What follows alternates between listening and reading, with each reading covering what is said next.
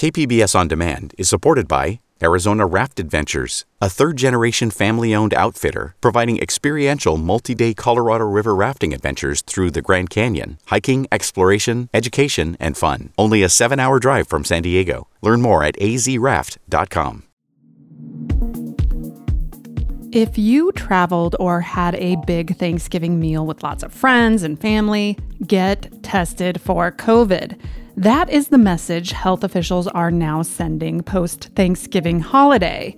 They say folks who ignore travel warnings about spreading COVID should both get tested and quarantine for 14 days to avoid an even more significant surge in COVID 19 cases than the one we are already seeing. Leslie Bullerin was in line Monday at a local testing site because one of her coworkers recently tested positive for the virus.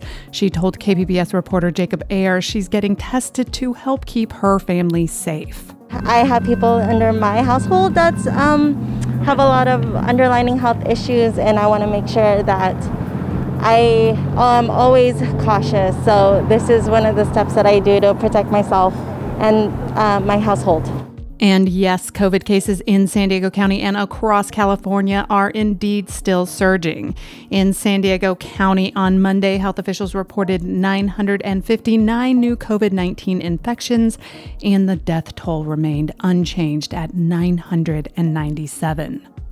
Governor Gavin Newsom said Monday that a more sweeping stay at home order could soon be imposed in an effort to keep hospitals from overcrowding, especially for counties like San Diego that are in the most restrictive purple tier because of our rising COVID numbers. If these trends continue, we're going to have to take much more dramatic arguably drastic action, including taking a look at those purple tiered counties, and they are now 51 of the 58 counties. Newsom said everything is on the table when it comes to what that stricter stay at home order may look like, including expanded curfews and more business closures.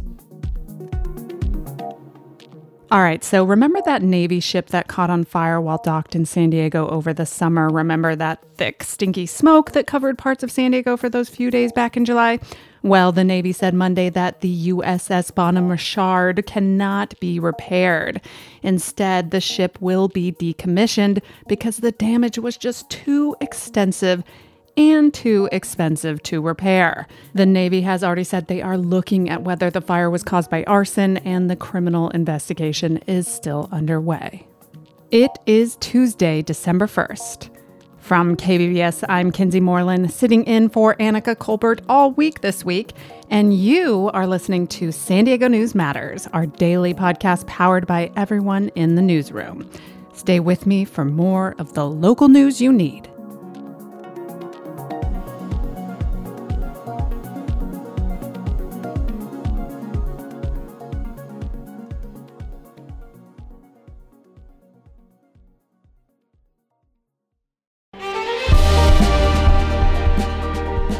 Hi, I'm Bill Hoehn. And I'm Ted Hoehn. Over the past 50 years, our family has brought many world class dealerships to Carlsbad, including Mercedes Benz, Porsche, Audi, Honda, Acura, Jaguar, and Land Rover. That's right. This year we're celebrating 50 years in Carlsbad. So, on behalf of the entire Hoehn family, we want to thank San Diego. Throughout the years, We've taken tremendous pride in meeting and even exceeding our customers' automotive needs. We value the relationships with our clients and look forward to serving you for years to come. We invite you to visit one of the Hoehn Carlsbad dealerships or hoehnmotors.com.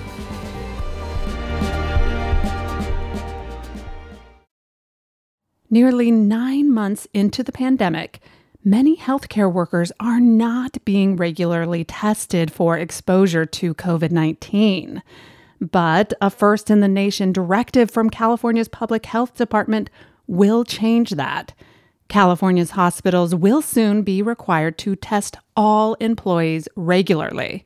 Sal Rosselli is the president of the National Union of Healthcare Workers. He applauds the Newsom administration for making this happen. And he says, left to their own devices, hospitals never would have made this move on their own. The employers resisted it. They refused to do it because it costs money, it takes time. And it's because the, our industry today and over the last 20 years or so has evolved into focusing on the bottom line. Cap Radio's Mike Hagerty has the details. The required testing is being phased in, but phased in quickly. Healthcare workers deemed at the highest risks, such as emergency room caregivers, must begin getting weekly tests no later than December 7th.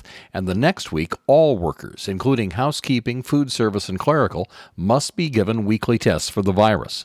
National Union of Healthcare Workers President Sal Rosselli says a state government mandate was the only way this was ever going to happen. We have example after example of employers throughout the state, and it's pretty much across the board, refusing to test their workers, at times even with symptoms, or forcing symptomatic folks to come in and work. The CDPH directive also requires all workers who show COVID 19 symptoms to be tested immediately and requires hospitals to test all newly admitted patients for COVID 19. And now from COVID to the climate. COVID 19 isn't the only problem we have to deal with urgently. Climate change is, of course, still a thing, and now San Diego researchers and environmentalists are taking a close look at a local pocket habitat that may become an important tool as the climate changes the region's salt marshes. KPBS environment reporter Eric Anderson says the often overlooked marshes could be more than just squishy terrain in out of the way places. If you want to take one of these handles, like Matthew Costa steps gingerly into a little pocket wetland near the Del Mar Fairgrounds. I don't think it's very likely, but watch out for bird nests. That's okay. I don't think that they're nesting. Endangered right Ridgway rails like hiding in the pickleweed yeah, that covers the soft, California, moist ground between the train tracks and Camino del Mar. Costa is a postdoctoral oh. researcher at the Scripps Institution of Oceanography. All right, I think this is a good spot. This is 15 meters. Last week we did five meters. He's here to help unlock information about this salty marsh information that can't be seen by the thousands of people who pass by each day we've got all these plants here. Underneath, there's a sort of a really muddy layer of sediment. And it's got it's home to a lot of organisms too. There's lots of snails and other creatures living on the mud. Costa uncrates his tools and pulls out a long silver tube with a wide fin on one side. It looks a bit like a stubby sword. He places it upright and leans in, pushing it into the ground. Seems like we're in a soft spot. And then he uses a slide hammer to help him sink that tube even deeper. Once it's completely seated in the soft, wet dirt, Costa gently pulls the tube back out of the ground. A quick twist reveals the core sample, roughly 7 centimeters across and 48 centimeters long. We're looking down in the sediment, we're kind of looking back in time. So this sediment accumulated maybe hundreds of years ago and built up over time to where we have the plants living today. Costa pulls samples, labels them, and in a lab, he hopes to find out how much carbon is stored there. It's an effort to try and catalog the amount of blue carbon that's currently stored in our San Diego coastal wetlands and ecosystems. Corey Puccini is the California Conservation Manager at Wild Coast. He says the plants in the salt marsh grow fast, sucking in a lot of carbon dioxide. Some of that carbon gets trapped as the plants die and new ones grow over them. Unfortunately, Puccini says 90% of the region's coastal wetlands have been swallowed up by urbanization or dredged for recreation. But pockets persist. Yeah, so as you see behind me, there's a lot of these opportunity parcels that we like to call them, these orphaned wetlands that are in and around a lot of the currently existing wetlands in San Diego County that have the, the potential to be restored to enhance their capabilities to draw that carbon out of the atmosphere. Costa's research will give conservationists a better idea of how efficient the salt marsh terrain is at storing carbon. And seeing if we can ecologically enhance them to create this ecological uplift so that we can sequester more carbon using these natural solutions to draw carbon out of the atmosphere. Doing that could help slow the pace of global warming because carbon in the atmosphere is responsible for a warmer climate. We're looking at areas like Batiquitos Lagoon up in Carlsbad, uh, the Kendall Frost Marsh in Mission Bay, here at San Dieguito Lagoon, Famosa Slough, and a number of our other coastal wetlands here throughout the region. Wild Coast's Zach Plopper says this research will help them understand more about the ecosystems and habitats that are in the nearshore area. Make San Diego County a leader on natural climate solutions. Plopper says blue carbon refers to habitats near the ocean that are particularly good at capturing and storing carbon. The salt marsh and seagrass here that we have in San Diego County are these blue carbon ecosystems.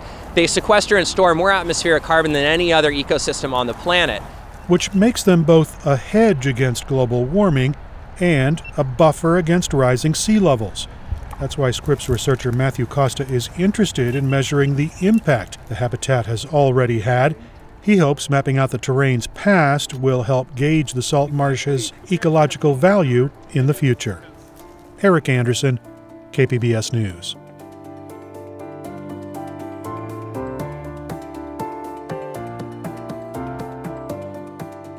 Coming up, a local church continues to defy public health orders. What county officials are saying about the recent actions of that Kearny Mesa church. That story after a quick break.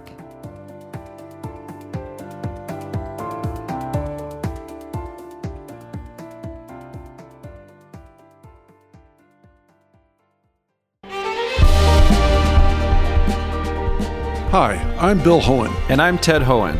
Over the past 50 years, our family has brought many world class dealerships to Carlsbad, including Mercedes Benz, Porsche, Audi, Honda, Acura, Jaguar, and Land Rover. That's right. This year we're celebrating 50 years in Carlsbad. So, on behalf of the entire Hoehn family, we want to thank San Diego. Throughout the years, we've taken tremendous pride in meeting and even exceeding our customers' automotive needs. We value the relationships with our clients and look forward to serving you for years to come. We invite you to visit one of the Hoehn Carlsbad dealerships or Hoehnmotors.com.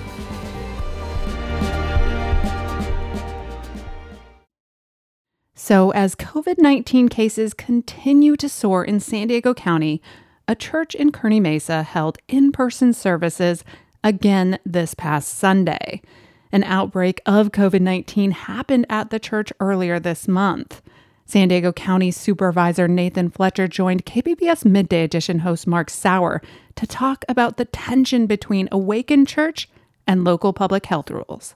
Well, the Awakened Church was in the news again this weekend. According to a Union Tribune story, more than 100 people attended services indoors, most not wearing masks.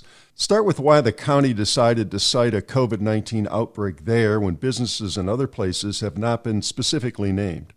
Well, as it relates to outbreaks, uh, we've often said, we've said consistently from the beginning that when there is a concern or a danger to the public, uh, or there's an entity that is not cooperating uh, in the case investigation or contact tracing, uh, then we will release that and make that public. Uh, overwhelmingly, the number of entities that have had outbreaks have fully cooperated. They've notified people who might be infected. They have worked with us. Uh, the Awakened Church refused to do any of those actions and steps. And so our only possible recourse to let people know that they may have been exposed was to publicly release the information. Um, and, you know, this church in particular continues uh, to have a very defiant spirit um, that I believe is, is not only contributing to the spread of COVID 19, but is certainly inconsistent with the general thought or approach of protecting, say, the least among us. And uh, the response from Awaken Church then has been pretty much the same, even after being notified of the outbreak by the county. Well, it is, and and and I know, Mark, I know that in times of of difficulty and crisis, uh, the important role that faith plays in our community and in individual lives uh, is more important than ever. For my my own faith and my own church we we are a group of individuals of shared faith. We have a building but the building is not the church. Um, and and so the the ability uh, for religion and faith to continue remains. Uh, my wife and i this weekend went to a safe physically distanced outdoor mass and and and were able to to participate in our faith uh, without doing it in in a dangerous or reckless way and all anyone has to do is google covid church service and read the litany of horrific stories of super spreading events of significant outbreaks and the, the loss of life. And, and so that is why we're taking the actions we're taking, not out of a desire to impede religious expression or belief, but out of a desire to protect life uh, from one of the highest risk settings. And I think the overwhelming majority of our faith communities understand that and have been wonderful partners. Uh, you know, this particular church has has chosen a very defiant posture, and unfortunately now a you know, a large number of the members of their church have been infected with COVID. Do we know how many are connected to, to the Awaken Church? Um, I believe the initial uh, list is, is is well over a dozen. I'm, I'm not sure of the latest total. Um, and then, you know, again, we're also having communication challenges where they're refusing to share information with members of their congregation and really be cooperative as we try to do the case investigation and contact tracing aspect of this. So we, we don't know the, the total number of, of individuals. Is there enforcement that could be done with this or any church considering the U.S. Supreme Court's decision last week siding with so called religious liberty regarding restrictions on services at places of worship? Yeah, the U.S. Supreme Court decision really has no bearing on California. The uh, ruling was a very strict guidance from New York that has subsequently been changed. It doesn't really have much impact on what New York is doing today. And so at this point, uh, that ruling, uh, while symbolic and it could have uh, impacts down the road, doesn't have any direct application of what we are doing here in, in the state of California. But again, no one is doing this out of a desire to in, impede anyone's ability to, to uh, gather and express their, their religion. You just can't do it indoors. Um, you know, we know that this is one of the highest risk settings. And, you know, I think the overwhelming majority of, of, of the faith community cares deeply about the most vulnerable and they care deeply about protecting seniors. Uh, and they care deeply about protecting folks with underlying health conditions, which is why the overwhelming majority are doing it responsibly in physically distanced outdoor settings uh, or virtually. Uh, and, and again, I think faith for, for folks who that's a part of their life, it is even uh, a greater part of their life in times of difficulty and adversity and struggle. But there's always going to be a few that choose to go a different path, and so it's it's been very frustrating uh, to uh, continue to uh, to have these struggles with the Awakened Church, and we're going to continue to do everything we can to both protect people's right to gather responsibly for their religious beliefs, but also to uh, enforce the public health orders designed to, to protect life. Do you anticipate the county taking further actions to force Awaken Church to stop holding indoor services? Well, from a public health standpoint, we've we've done what we can do, which is issuing the cease and desist order. I know there are ongoing uh, meetings, including many today, uh, with law enforcement and the district attorney's office about what next steps they might take um, and you know, again, our message to the public is there are a lot of ways to safely and responsibly engage uh, in religion and faith services, uh, absent doing it in an indoor setting. And so we strongly encourage the public to not attend indoor religious services for the same reason we don't attend uh, indoor dining or indoor gym operations or, or other things like that at, at this time with the number of cases and the increase in hospitalizations and everything we're seeing in our region. Let's turn to the surge of COVID 19 cases in the county. We continue to see record breaking numbers of cases each day. What are these numbers telling us now? Well, they tell us the dangers of exponential growth. You know, if you run 300 cases a day uh, and each of those individuals, say, transmits it to one other person, that would be 300 more. When you start getting into days, when you, when you have 1,500 uh, plus cases, you look at the, the rate of transmission between that and you understand how quickly you can get in a very dire situation. Uh, we're very concerned not only about where we are today, but about what is coming uh, in the coming weeks as we come out of the Thanksgiving holiday, a time when, despite all the public health guidance, we suspect a large number of folks traveled uh, perhaps to areas of the country that are in a worse situation than us and the number of people who gathered indoors. And so we're, we're very concerned about where we are. But, you know, Mark, we're very concerned about where we will be in two to three weeks, both with the number of cases, but also with the increase in hospitalizations. We have to remember that cases tend to lag about seven to 10 days after the exposure, and hospitalizations tend to lag about 21 to 24 days after the cases. And so we are expecting continued increase both in cases and hospitalizations, which is why each and every San Diegan uh, has to make the individual decision and choice uh, that we're going to come together one more time uh, to slow the spread, get this under control. Uh, there is a light at the end of the tunnel here. We are in preparation for vaccines, but it is going to take some time. But the first thing we have to do uh, is really focus between now and the end of the year to get the spread under control.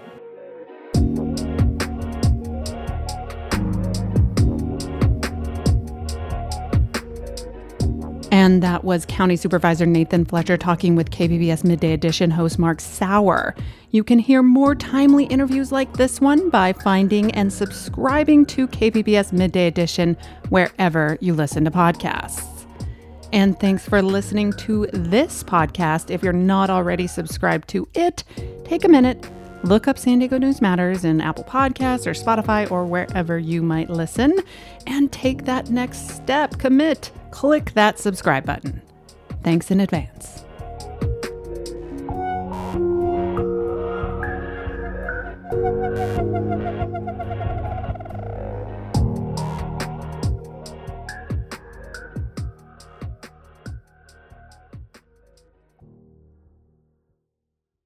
KPBS On Demand is supported by Arizona Raft Adventures, a third generation family owned outfitter providing experiential multi day Colorado River rafting adventures through the Grand Canyon, hiking, exploration, education, and fun. Only a seven hour drive from San Diego. Learn more at azraft.com.